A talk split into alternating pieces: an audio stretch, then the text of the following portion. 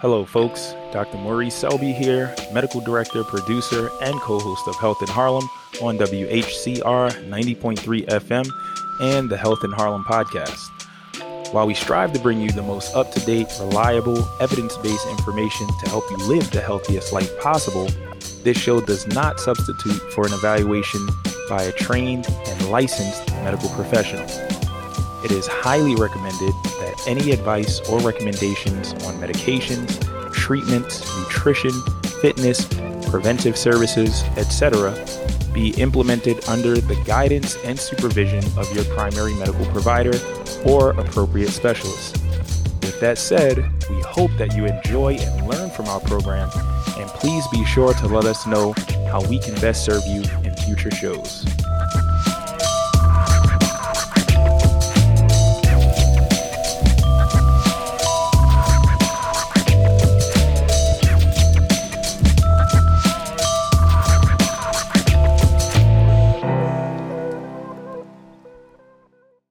Hello, ladies and gentlemen, and welcome to another episode of Health in Harlem. My name is Reed. And my name is Giorgio. My name is Mo. In this week's episode, we're going to be talking about cardiovascular disease awareness and prevention in honor of Heart Health Month, which is currently February.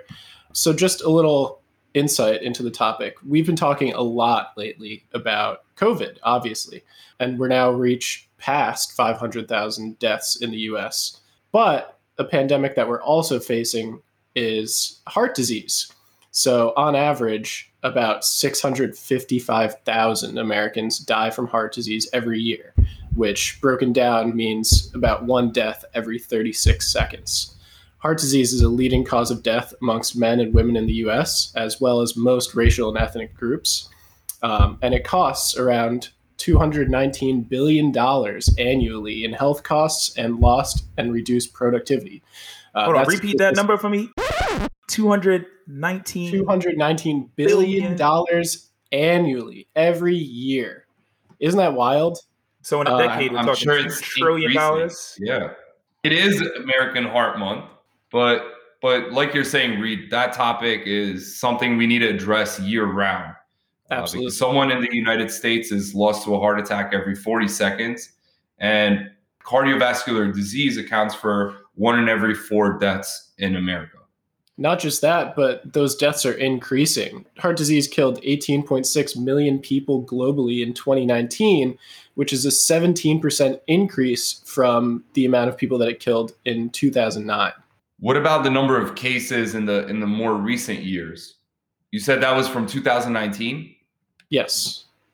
2009. Yeah. So 2019, but in in 2009, right, they were talking about a 17% increase from the previous decade. 18.6 million that people that were killed, right, globally in 2019 as a result of heart disease. It's, it's increasing, which is the more concerning thing. You know, we're talking about 523.2 cases around the world in 2019, and that is a 26.6 increase from 2010 as far as the number of cardiovascular disease cases around the world. I'm glad that we're we're on this topic, and I felt like we definitely could not leave February without having talked about this, being that it is um, American Heart Month. The interesting thing, right, is that when we talk about this uh, illness, cardiovascular disease, if we go all the way back to just the inception of each human being on this planet, you know, it, this is the first system to develop in the human embryo, the cardiovascular system. The heart begins to form around the 18th day. We have these complex series of biomolecular communications that eventually lead to organization of these very specialized cardiac progenitor cells, and they form these little blood islands. And they ultimately become these vascular or blood vessel like structures and begin to morph into the heart essentially. But one thing that's crucial is that this does not form in isolation, right? This is in conjunction with the vascular system as a whole. So it's your heart and blood vessels that form as a whole. And it makes perfect sense that this forms first, right? Because this is sort of the foundation for everything else to grow, um, including your nervous system, your um, gastrointestinal system, your muscles and bones, like everything sort of is driven from the cardiovascular system. And so when we think about heart health, we're really talking about a person's overall health status in reality. That's the key, right? We can't talk about the heart um, in isolation. Even though it is American Heart Month, right? Every every body system is potentially impacted when, when a person has heart disease. And so, what's the tie between cardiovascular disease and its embryology? Is it something that begins from that point of development, or is it something that progresses over time? Or are there different types of heart diseases that affect people differently and at different developmental points? So, this is a, a great question, Giorgio, because there are congenital heart diseases largely that arise around this crucial period of the formation of the heart and the vascular system.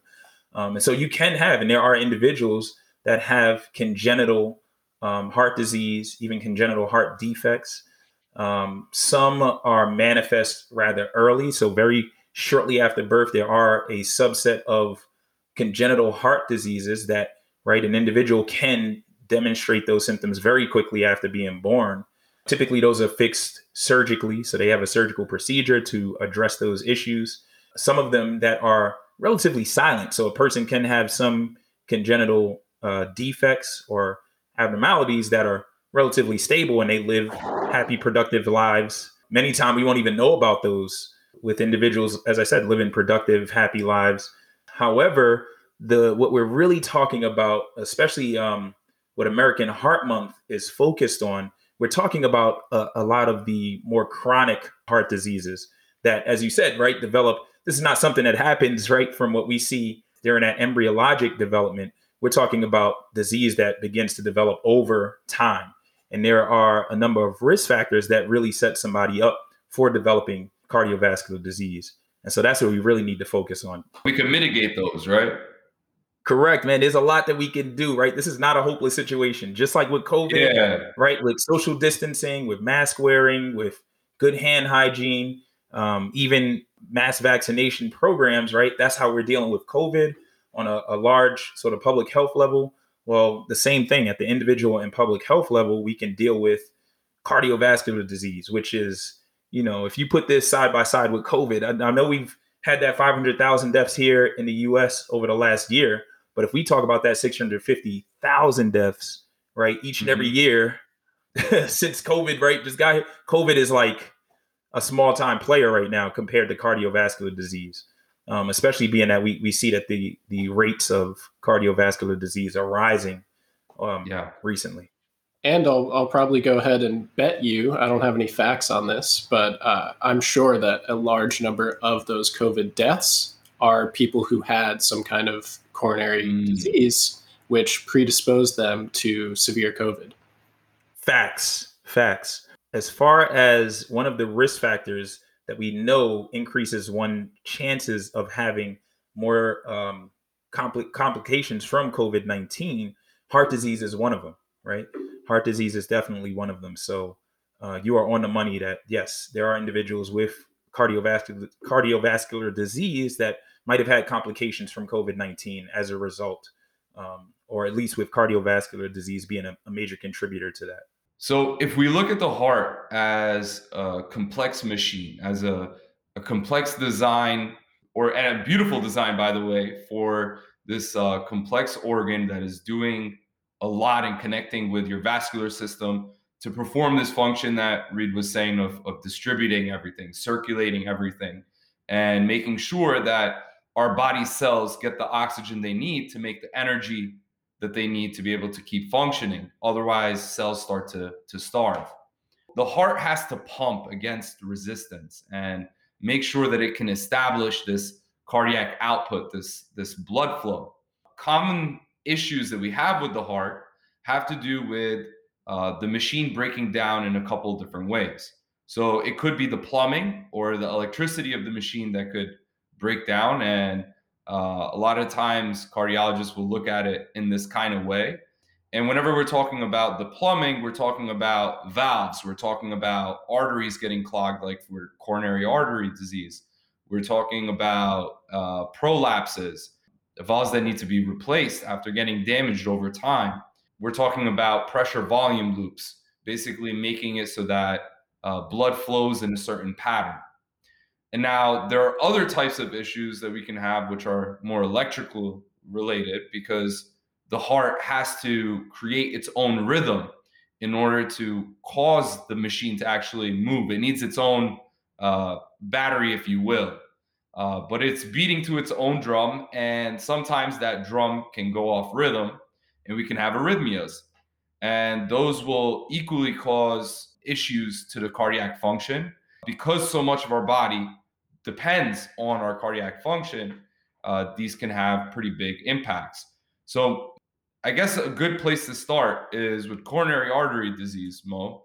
So, over here, we're talking about a disease where the coronary circulation the the blood supply for the muscle of the heart that allows it to get the oxygen it needs to make the energy that it needs to be able to pump is going to be blocked in some way and these are super super small arteries when you compare them to to you know your aorta which is going to supply your your entire uh, systemic circulation these coronary arteries can have stenosis or the narrowing of the uh, artery due to buildups, different kinds of plaques.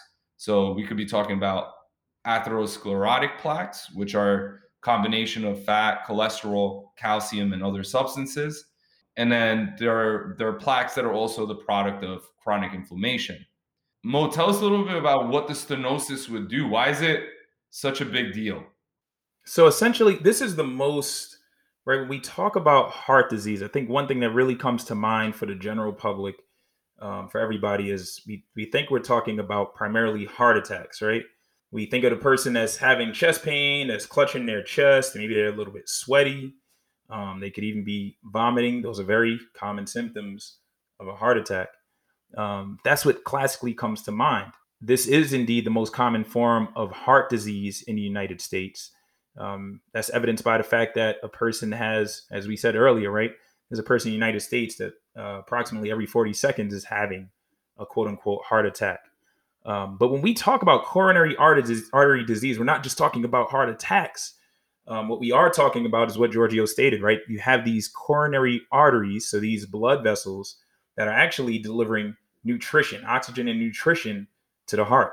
Um, just like every other organ system in the body, right? The heart is pumping continuously throughout our lives, millions and probably billions of times throughout our lifetime. I'm not sure the amount of heartbeats per lifetime, but think about this thing working continuously, tirelessly every day to deliver oxygen and nutrients to your body. Um, but the heart too needs nutrition, right? It needs energy, it needs fuel. It's putting in the work. So of course. It is it is putting in all the work. And so it definitely needs its own supply of energy right? Uh, a continuous supply of energy too. This energy, right? We cannot interrupt this energy supply because then the heart can begin to fail, um, and we can have a lot of problems resulting from that. And so these arteries that are supplying the heart, uh, when we're born, right at that, as we said, those early stages, right? Just born, you have fresh coronary arteries. Everything is there's no blockages in there. Um, if you think of it as a highway, this is like uh, four in the morning. There's no traffic. right? Everything is just flying through. Um, and your heart is getting all the nutrition that it needs, mm-hmm. all of the fuel that it needs, and oxygen, and everything is good. But over time, these arteries can develop what's called atherosclerotic plaques, uh, which are, as Giorgio said, a combination of fat, cholesterol. Um, it can be some calcium in there, other substances. One thing that also, in addition to these substances building up, another thing that we know now that uh, really contributes to this is just chronic inflammatory uh, changes that ultimately lead to blockages of these arteries over time. So if you think about these plaques, right, um, or if we think about the plumbing, uh, there's another great analogy from Giorgio. You got some, you're throwing grease down your pipes, right? Over time, that grease, start, grease starts to accumulate on the walls of the pipes. And next thing you know, you have a backed up sink, right? You need to call your plumber to come and mm-hmm. clean that out. Well, it's a similar thing that's happening to the arterial supply of the heart. These plaques over time can become thick to the point where, um, you know, that now there's traffic on the highway where blood is not able to get through as efficiently. And therefore, the heart begins to starve for oxygen and nutrition. And now this can be manifest in many different ways, right? Um, individuals can then begin to have chest discomfort or chest pain, something that we call angina one thing that is really classic about this is that it can happen, right? Um, as we're sort of carrying out our activities, whether we're going for a walk or even a run, our heart, this is the awesome thing about the heart, is that it it can work to adjust its supply of oxygen and nutrients throughout the rest of the body. Oftentimes by increasing the heart rate, there are other changes that take place in the blood vessels of the body to allow us to deliver oxygen and nutrients to the rest of our body. But your heart will start to naturally pump faster the more you move, right? And as your heart is working harder to supply oxygen to your body, uh, your heart, your heart will also need more oxygen and nutrients. And thus, if you have that narrowing of those blood vessels and not enough blood is getting through, when you begin to go and walk for, let's say, run for the bus, um, or it could even be as severe as a person getting up to turn a channel on their television if they can't find a remote, right? Um, if you're you have blockages in those arteries and not enough blood is able to get through, that's when you can begin to develop that chest pain because your heart is starving for oxygen, is starving for nutrition, and it can't meet that supply.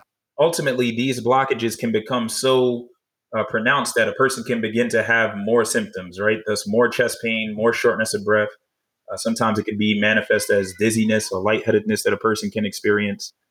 Also, what can happen is that these plaques can rupture and this can lead to a complete blockage of those coronary arteries and that results in a heart attack right um, whereas before we had you know you had a bunch of, of myocytes or these cardiac cells these heart cells that just were not getting enough oxygen and nutrition right even though they're working hard.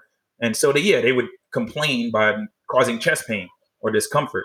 But when that blockage is completely cutting off the blood supply, when those plaques rupture and that artery is completely blocked, then those those heart cells begin to die, and that's when you're having uh, a heart attack, right? That's the classic um, heart attack that I think everybody is familiar with, and that can lead to uh, not only damage to the heart, but right uh, can also lead to not only severe disability, uh, but even death, and that, that's what we really need to understand regarding that. So that's coronary artery disease, the most common form of heart disease. So I've heard that some people can have really mild heart attacks that they won't even realize until they go in for a checkup for some other thing. Uh, at which point the physician is like, "Oh, by the way, part of your heart, it might be a small part, but part of your heart is dead or dying, which means that you've had a heart attack." Um, so, what are some ways that you can recognize some symptoms of a heart attack? And so there is there are definitely uh, some of the some of the classic symptoms that we describe. Um, actually, if you listen listen to Health in Harlem enough, right, you probably hear our public service announcement talking about a heart attack. Um, if you know the symptoms of a heart attack, right? Um, I love that song, by the way. But Please they continue. talk about fuck it, uh, I'll pass. I don't think I'm to lose listeners on that. Yeah, basically chest pain, right? Chest pain is the classic thing. Anytime you have chest pain, I think it is certainly reasonable to go to the emergency department for evaluation, especially if that's something that is new for you. Uh, even if you've had chest pain in the past and you've been evaluated by a physician or a cardiologist in the past, especially if that chest pain is different for you, or in general, you just feel like concerned about it, you should go to your local emergency department for an evaluation. Um, other symptoms include shortness of breath, um, especially with exertion. Um, another change that you might see is just a change in your ability to carry out certain activities or your exercise ability or your exercise tolerance, right? If you're having a lot of shortness of breath or chest discomfort or just feeling fatigued and tired um, after a minimal amount of activity, um, or after an activity, right, that typically you don't have those symptoms, this might be an issue with your heart. And sometimes, right, uh, in the minority, this is a very uh, small number of cases, but individuals do have what we describe as silent heart attacks, which um, unfortunately don't have very many many symptoms. Uh, that is few and far between, uh, but the the majority of individuals will have um, you know one or more of those symptoms that we've sort of described. And especially when we talk about the heart attack, another classic thing is that you might have that discomfort from the chest going into either arm. So if you have your chest pain and it's going into your your right shoulder or into the right arm or even into the left arm. Um, those are red flags. If it's going into the neck or the jaw area, those are red mm-hmm. flags. That could that means it could be a heart attack. Uh, another thing is vomiting, nausea, vomiting. A person that looks very sweaty with those symptoms, those are people that need to be in their their nearest emergency department ASAP, right, to be evaluated. Um, but anytime you're having some symptoms, even if it's just sort of uh, generalized weakness, right, uh, it is reasonable to check in with, uh, if not your primary care physician, your right, your local emergency department, as I said, will always be open. There's always somebody there that can evaluate you. But yeah, very good question, man. Yeah, I was going to ask, what are some of the other more common uh, types of cardiovascular diseases, and how could we be able to uh, identify them and kind of see a progression and, and, be able to treat it early? And so, another major common uh, heart disease or type of heart disease is congestive heart failure uh, or heart failure in general. This affects 6.2 million adults in the United States and unfortunately was responsible for 379,000 deaths in 2018. Um, wow. The number might be, yeah, slightly higher now. There are different types of heart failure, right? I think one misconception is that when we hear the word heart failure, we think about a heart that's just completely stopped moving. That is not the case. Mm-hmm. You're talking about a heart that just, uh, for various reasons, is just not pumping blood forward to the rest of the body as efficiently as a normal heart. And so one can essentially have a weak, a very weak heart, right, that just can't pump effectively because it's severely weakened. And this is what we call systolic heart failure, in which the heart, right, um, right, we think of it as a vigorous pump. It's just not as strong as it used to be. It is mm. pumping weaker, and therefore you can't drive forward, right, as much blood or deliver as much blood and oxygen and nutrients to your body systems um, so, Mo, at, at, in this point, is the heart looking like it's getting weaker? Yes, um, there is a particular test, something called an echocardiogram, where we can look at the heart with an ultrasound and we can actually see the heart pumping. So, if you kind of looked at it as like your fist, you're making a fist in and out. Basically, that fist, right, becomes it's like you can't make a fist essentially, right? Whereas mm-hmm. normally you'd be able to completely open and close your hand with systolic heart failure, um, essentially your heart is so weak that you can't close your fist right uh, as fully. And so if you think of yourself with that fist closing in and out, you're sort of um, maybe I think maybe a good uh, example would be milking an udder. if you're like mm-hmm. milking a cow, you're just not going to get that much milk out, right? You're not going to pump out as much milk as if you um, uh, were able to close your fist right um, around that udder strongly right, then you can mm-hmm. obviously milk that cow a little bit better. I know it's a funny analogy. um, but um, but that's, also that's essentially like, what it is. It's also kind of like if you're hyperventilating versus taking deep breaths, mm-hmm. how it's a lot more efficient in terms of how much air you're moving to take those deeper, longer breaths than to, you know, pant so fast that the air doesn't actually move up and in and out of your lungs uh, Correct. as efficiently. So, do these hearts actually have like are they smaller or are they larger? Are they more muscular or less so, muscular or so it's a great question because there are, as we said, different types of heart failure, right? Um, that is the, and it's actually kind of split now. We're learning kind of about 50 50, where we have a number of individuals, about half, that have this systolic heart failure, meaning the pump just is not as effective. It's not contracting um, as strongly as it used to be or as it used to. And so it would be both ventricles another, for that one? No, primarily, usually it's the left ventricle, mm-hmm. um, the left side of the heart that is having uh, difficulty uh, in that regard. And that's primarily what we're measuring when we talk about this systolic dysfunction. We're looking at the left side of the heart because that's where we're pumping the blood to the rest of our body systems.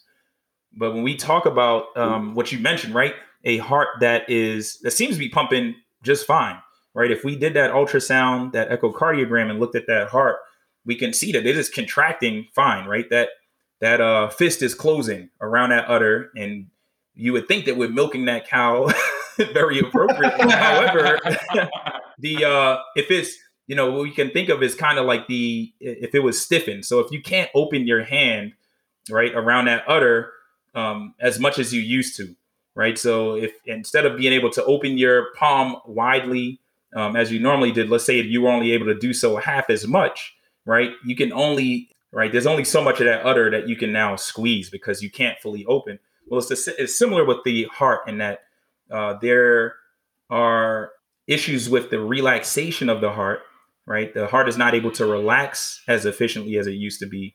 And therefore, not as much blood can enter enter your ventricles or the area of the heart that is ultimately going to pump that blood uh, forward.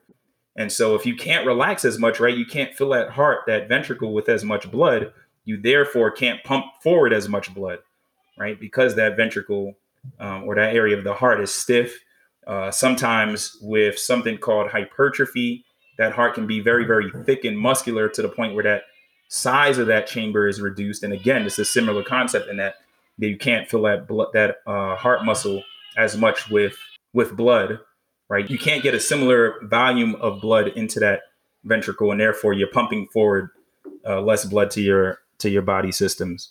There are other forms of heart disease, what we call sort of dilated cardiomyopathies, that also can result in heart failure, where the heart is essentially very, very large uh, and weak, and so you have sometimes a combination of both, where uh, the heart can't pump effectively, right, very strongly, but also it just can't fill with blood adequately as well.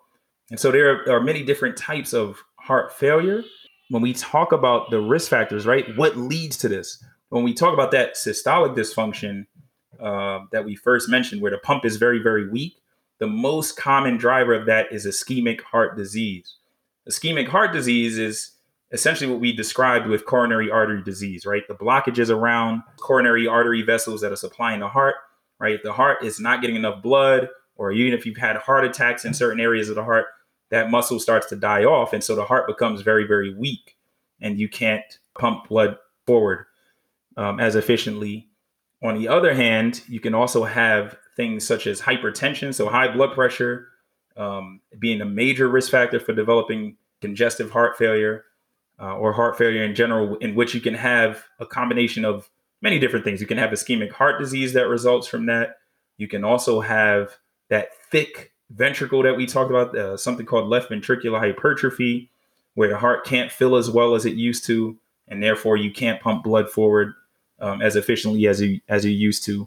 Other things that can contribute to this include diabetes, high cholesterol, and especially smoking. Right? We talk about another major risk factor um, smoking is another thing that we really need to take into account because of the damage that's done not only to the heart muscle itself, um, but to the blood vessels as well. And we talked about that sort of component of inflammation that is in every case of atherosclerotic plaques developing in those coronary arteries, right? There's a good amount of inflammation that's going on, and smoking has been linked to driving a lot of that inflammation and damaging those blood vessel walls, um, not only in the heart, but throughout the body, which we're going to get into um, sort of how this manifests outside of the heart uh, as well. Major disease. Just a couple more things as far as the heart before we move on to the other body systems. One can develop arrhythmias. So, this is another form of heart disease, and essentially, which the heart is just has an abnormal heartbeat, right? Uh, this can be caused by any condition that uh, affects the way electricity is conducted throughout the heart. And so there are many different types of arrhythmias. One of the most common types is something called atrial fibrillation, in which the heart is just, um, you know, you have certain areas of the heart, the atria, so the top portion of the heart, that delivers signals to the ventricular system of the heart, um, where you're pumping blood forward. Normally, you have this coordinated sort of electrical activity that is starting from a particular node in the in the top of the heart, something called the SA node, and then that portion of the heart sends this signal throughout the rest of the heart into the ventricular system in a nice coordinated fashion, right? So that if you felt your pulse at any given moment, you feel beat to beat, right? Just sort of this regular rhythmic pulse that you that is evidence of your heart essentially contracting um, at a very even sort of regular pace right if you have multiple signals so not just signals coming from that sa node or sinoatrial node but coming from other parts of the atria or other parts of that top portion of the heart, if we're not having those coordinated uh, beats, we end up with what we call an irregularly irregular heartbeat. Um, and so those beats don't have that regular beat to beat rhythm. You feel it at different time points. It's very chaotic, not organized, um, and that is a sign of atrial fibrillation. As I said, this is the most common arrhythmia uh, that we see, Um, and some of the risk factors that we talked about for coronary artery disease and even for congestive heart failure, you know, some of these same risk factors apply. So um, individuals with hypertension are predisposed to this. Uh, also, individuals with chronic lung diseases, especially chronic obstructive pulmonary disease, you can have certain stretching of certain parts of the heart as a result of the increased lung volumes and, and how that sort of changes your pulmonary vasculature or your pulmonary blood vessels. You can actually have stretching stretching of certain parts of the heart that make it more prone to ha- developing arrhythmias or abnormal heartbeats, such as atrial fibrillation. Also, things such as alcohol use um, can also increase the risk of developing atrial fibrillation. Smoking, of course, is up there. And uh, among the major risk factors as well is just ischemic heart disease or coronary artery disease, and even congestive heart failure as well uh, can set someone up or increase one's risk of developing uh, this illness. And just as we begin to move outside of the heart, right, I just want to make a statement just about COVID and the heart. And as as Reed said, right, this is one thing that we know increases the risk of a person having a poor outcome from COVID nineteen. But we know that the SARS-CoV-2 virus actually affects the heart in a number of different ways. One way that we've seen it really affected is by causing a lot of inflammation in the heart, something called myocarditis. And that can set us up for a number of different things. Pretty much every disease that we've talked about relating to the heart up to this point. So, coronary artery disease, because this virus can cause changes um, inflammation in the blood vessels, it can set people up for heart attacks. It can also lead to myocarditis or this inflammation of the heart muscle that can also lead to heart failure, especially very quick onset, like sudden onset heart failure, can lead to arrhythmias. Um, I've had quite a few patients with new onset or newly diagnosed atrial fibrillation that when we looked at this, right, these are perfectly normal, young, healthy people with no other risk factors to develop these things. And the one thing that sort of uh, was common amongst a lot of them was that they had recently had been diagnosed with COVID or had COVID symptoms, right? And so the, or what we would deduce was that, hey, this might be the COVID sort of causing those changes in the heart and leading to those arrhythmias. And so COVID, right, we're learning more. We still don't know it all, but we definitely see that there are a number of ways in which the heart can be affected by COVID 19. So, another reason why we need to wear our masks, wash our hands, right, and really protect ourselves, and also consider vaccination so we can get a better handle on that pandemic to address our original, more concern in heart disease pandemic, which we deal with every single year.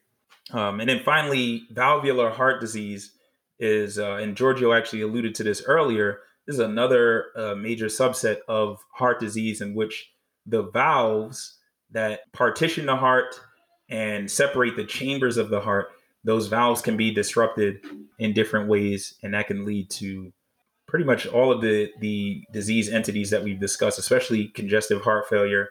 It can lead to things like atrial fibrillation, uh, also, ischemic heart disease or coronary artery disease, especially if a person has had actual heart attacks, they can be predisposed to developing some of these problems with the heart valves themselves, which uh, at times need to be corrected by surgery, surgery um, in order to correct those issues. And so that's just the heart itself, man. Like just in terms of cardiovascular disease, that's the heart of it, right there, right.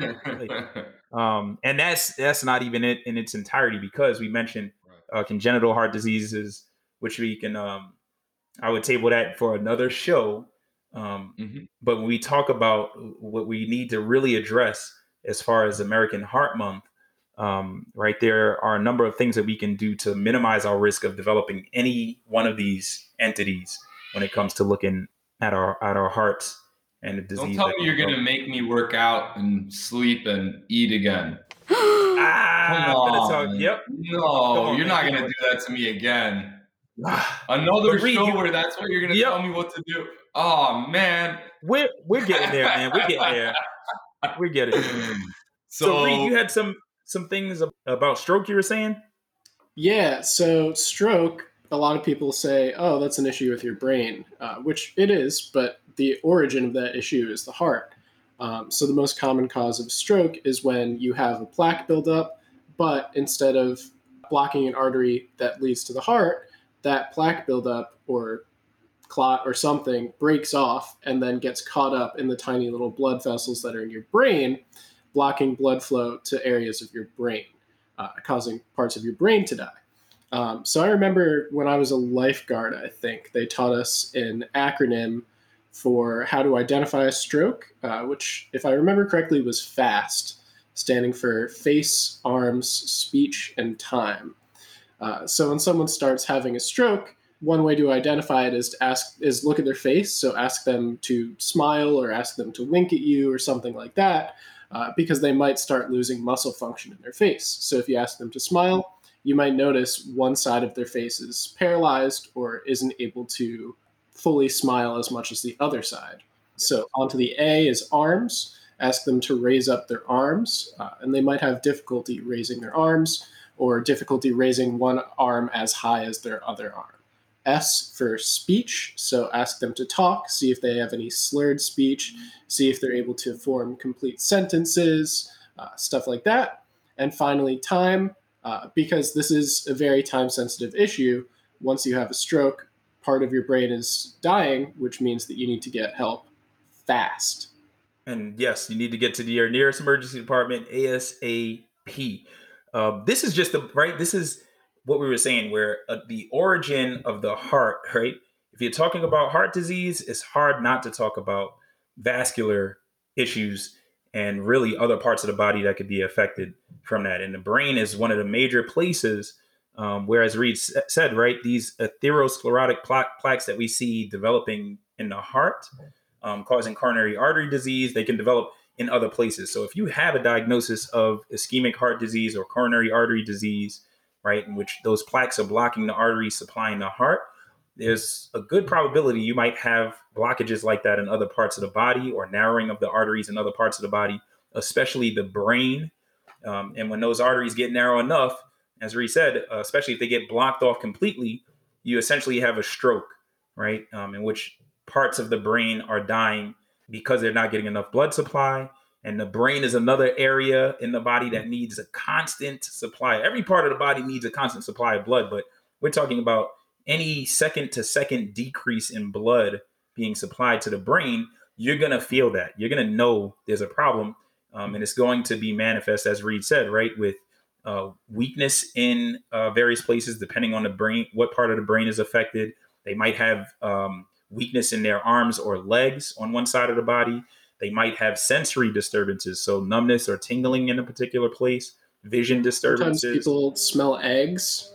Interesting. I never heard that, but you know what? In terms of the brain, in terms of the brain, right, um, and and where it is in the brain, that very well could happen.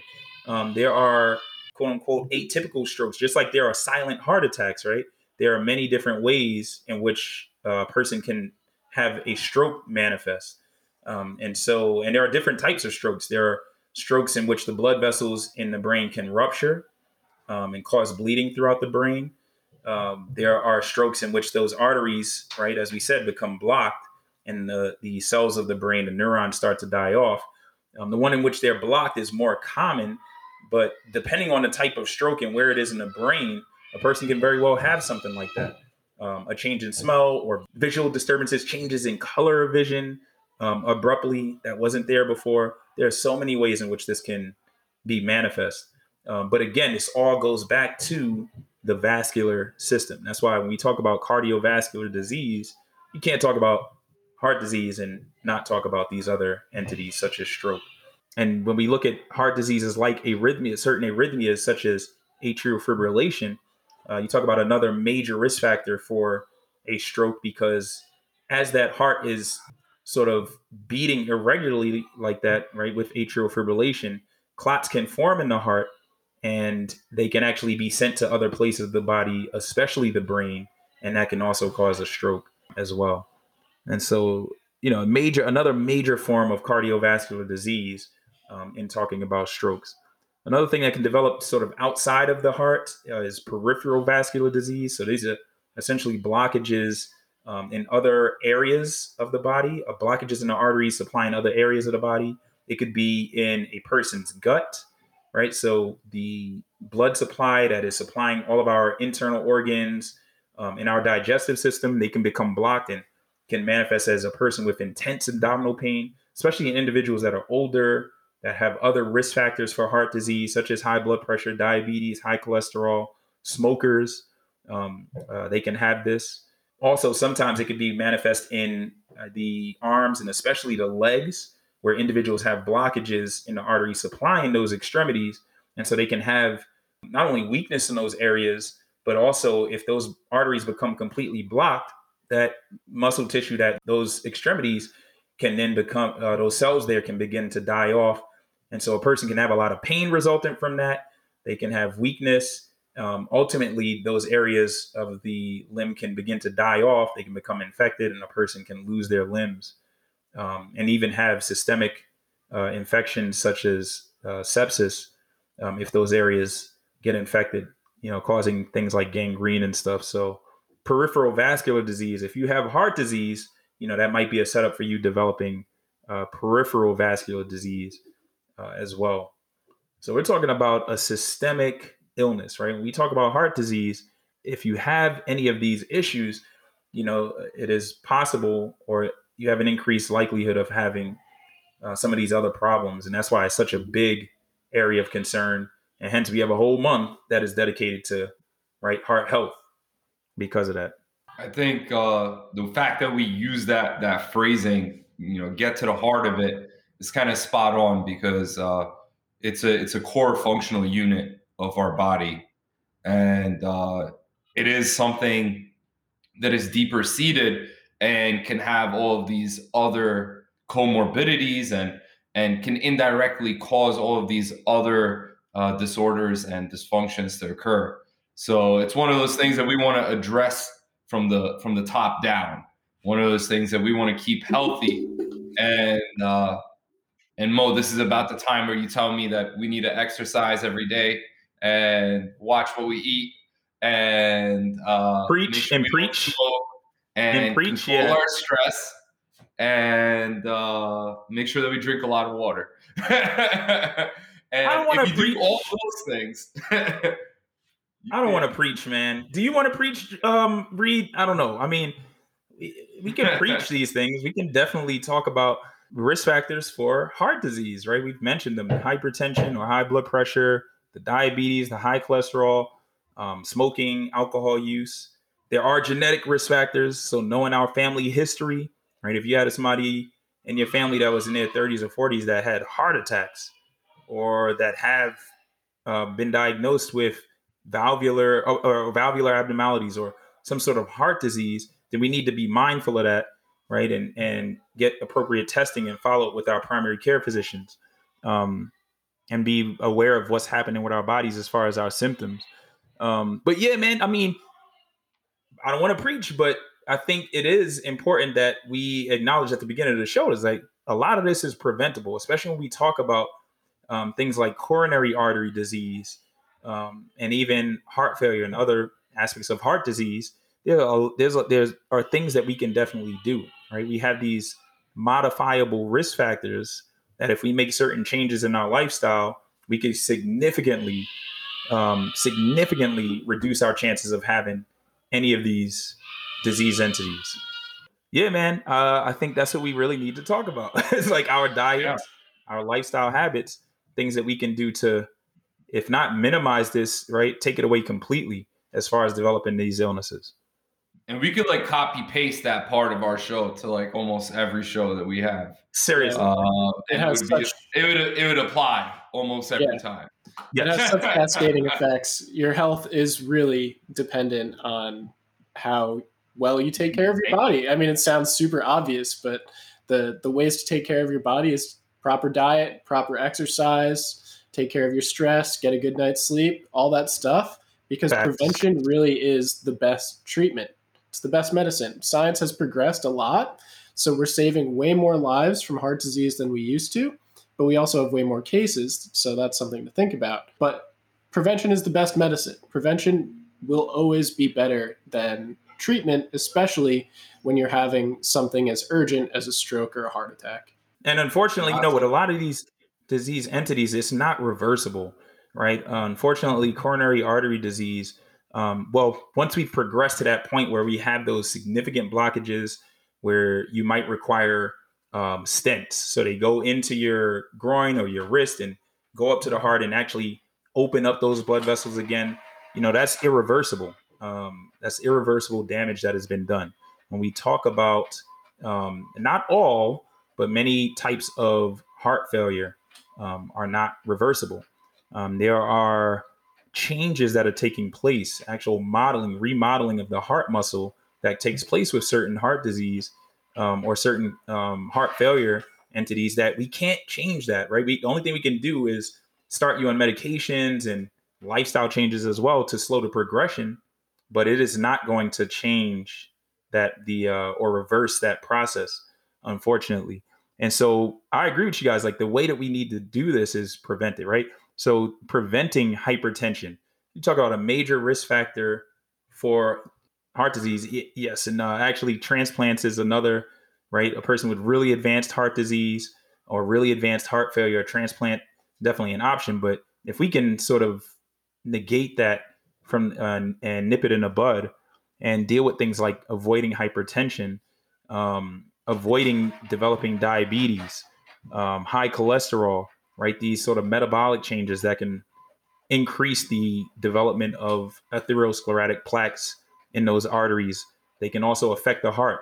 You think about your heart, um, and Giorgio kind of mentioned this earlier, right? This resistance that the heart is pumping against. If you have high blood pressure, even if you're just resting, a person with a really high blood pressure, your heart has to work much harder, right, than a person without high blood pressure. Your heart has to work much harder to pump against that pressure to get oxygen and nutrients to the rest of your body.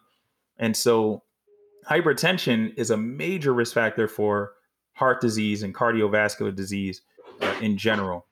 And so simple things such as increasing our physical activity, right? Losing weight, we can actually make significant changes that reduce our chances of developing hypertension and therefore developing heart disease.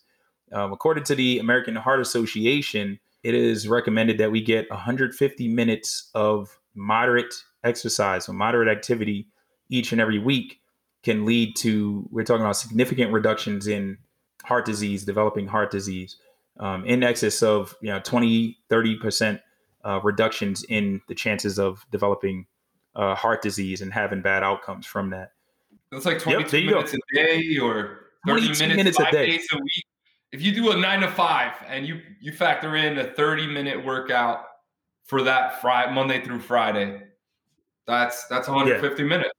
Or you do 22 minutes every day.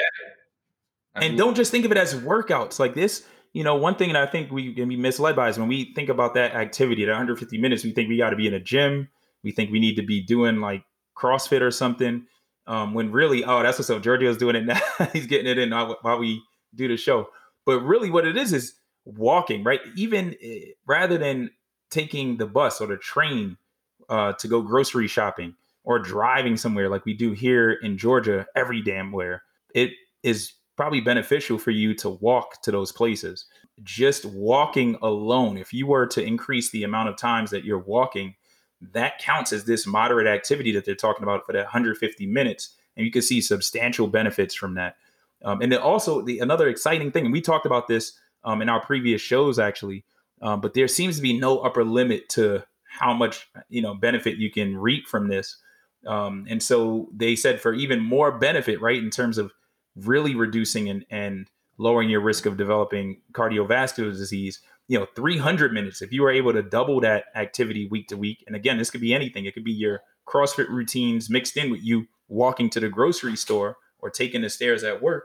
We can significantly reduce our um, risk of developing heart heart disease. There's studies now showing up to 40% reductions, right? So we're approaching wow. like half, almost half, right? The reduction.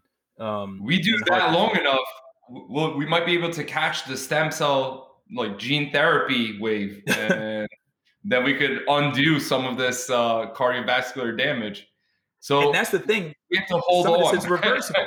yeah, no, some yeah. of it is reversible too because um, I'm glad you mentioned that because there are studies showing too that we can actually reverse, right? Um, as we said, there's a point, sort of a threshold, it seems that when we cross it, coronary artery disease, yes, uh, relatively irreversible. But before you get to that point where you have that significant narrowing, um, this exercise can uh, reverse that process, right? Where we reduce the amount of those plaques, but also what what has been shown continuously too is that our arteries, in response to that exercise, the arteries around the heart also become larger too. So not only are those plaques reduced, but now the arteries are bigger around the heart, so your heart is getting more blood, right? Mm-hmm. Um, and therefore you have another lane on the highway. That's yeah, awesome. exactly. Yo, so that's yeah. the that's the thing. This is huge as far as um, increasing our, our physical activity. Just yesterday, there was an article that came out in the New England Journal of Medicine, actually describing the link between high glycemic index diets and cardiovascular disease. So these are like the the ultra processed sugars and things that are out there, highly processed foods um, that have a high glycemic index. And so these are products, right, that for every amount that you take in, they are going to lead to significant increases in your blood sugar. That is a high glycemic index food.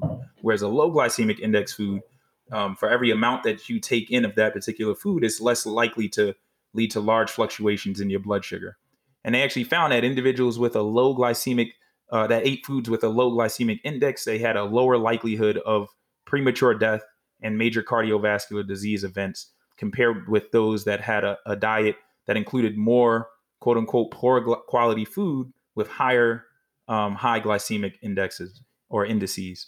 These were results from the PURE study, P U R E, um, and it included nearly 120,000 people worldwide. You know, basically, this is saying that, right, our diets play a major role in terms of our uh, risk of developing heart disease, um, cardiovascular the, disease. The mechanism behind that. That's uh, like I'm trying to I'm trying to speculate how one leads to the other.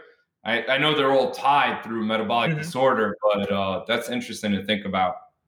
But um, one thing that we do know, Giorgio, I'm glad you mentioned that too, because right when we talk about, and we've talked about this in the past with um, Dr. Truesdale, when we talked about diabetes, but diabetes, right, and this is really what we're talking about when we talk about these glycemic indices. You know, individuals with higher blood sugars, right? Ultimately, we start to put pressure on, and this is just sort of a real quick uh, way to conceptualize this and break this down.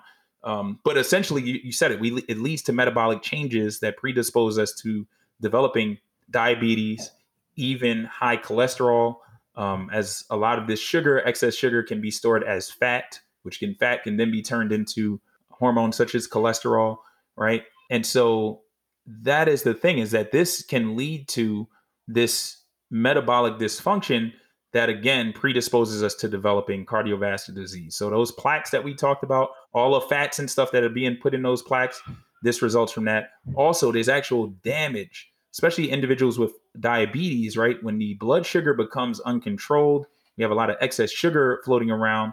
Uh, we have what's called advanced glycation pro- end products that literally this is like sugar being toxic to your blood vessels um, and accelerating sort of that process of atherosclerotic plaque development. And so, in, in really rough terms, right, this is the link, right? This these high glycemic index foods spiking our blood sugar, leading to long higher blood sugar um, levels over time, predisposing us to diabetes, predisposing us to high uh, cholesterol, and therefore we we have um, we increase coronary artery disease. Yeah, yeah, man. So it's huge. Man. So, so, all carbs are not the same, basically. Yeah, yeah. Fresh fruits and veggies, um, whole grains, right? Whole. Or whole, yeah, simple sugars. These things we can metabolize a lot better. They lead to less huge fluctuations in our blood sugars, and therefore they can help us reduce the chances of developing heart disease.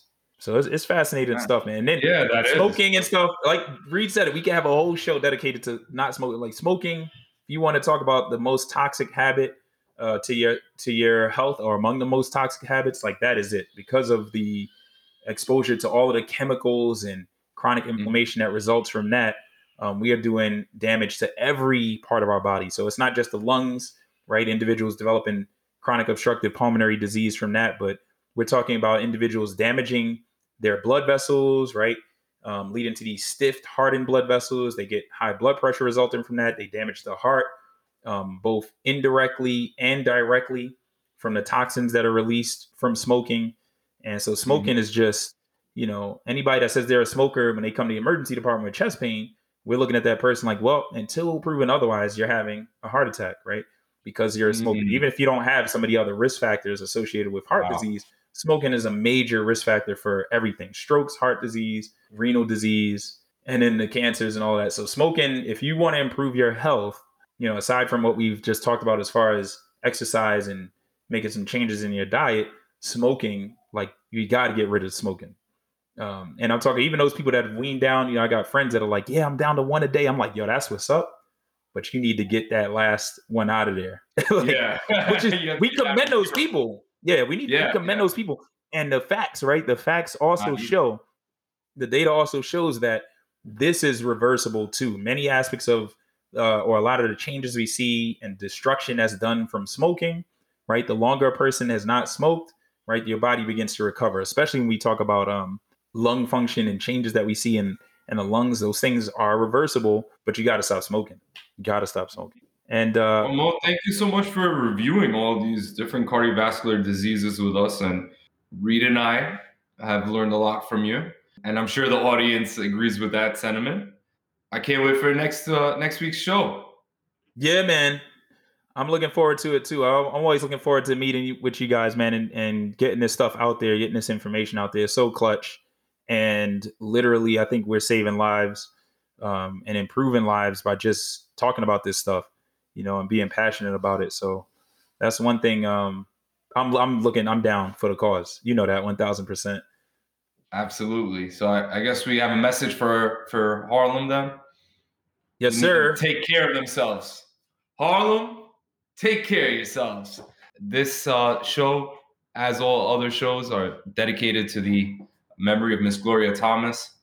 And uh, we appreciate you listening and tuning in. And if you learned something today and uh, you'd like someone else to, to share that message, we do appreciate when you send them that link uh, or when you blast that podcast on your car ride while you're carpooling or, you know, Word. Bring, bring a boombox onto the subway. Just you know. yeah, I was going to say, play it on the train, yo. Just do it. Like people be like, "What? What's he listening to?" Yo, that's what's up. You're saving lives with us. So Yes. we appreciate you. Do it. If not for the info, do it for the jazzy chill beats. All right. There we go. Yeah, yeah, yeah, exactly. Yeah. In the edit, it better just come in right now as we're as we're like our voices are fading out and the, the jazz is coming in.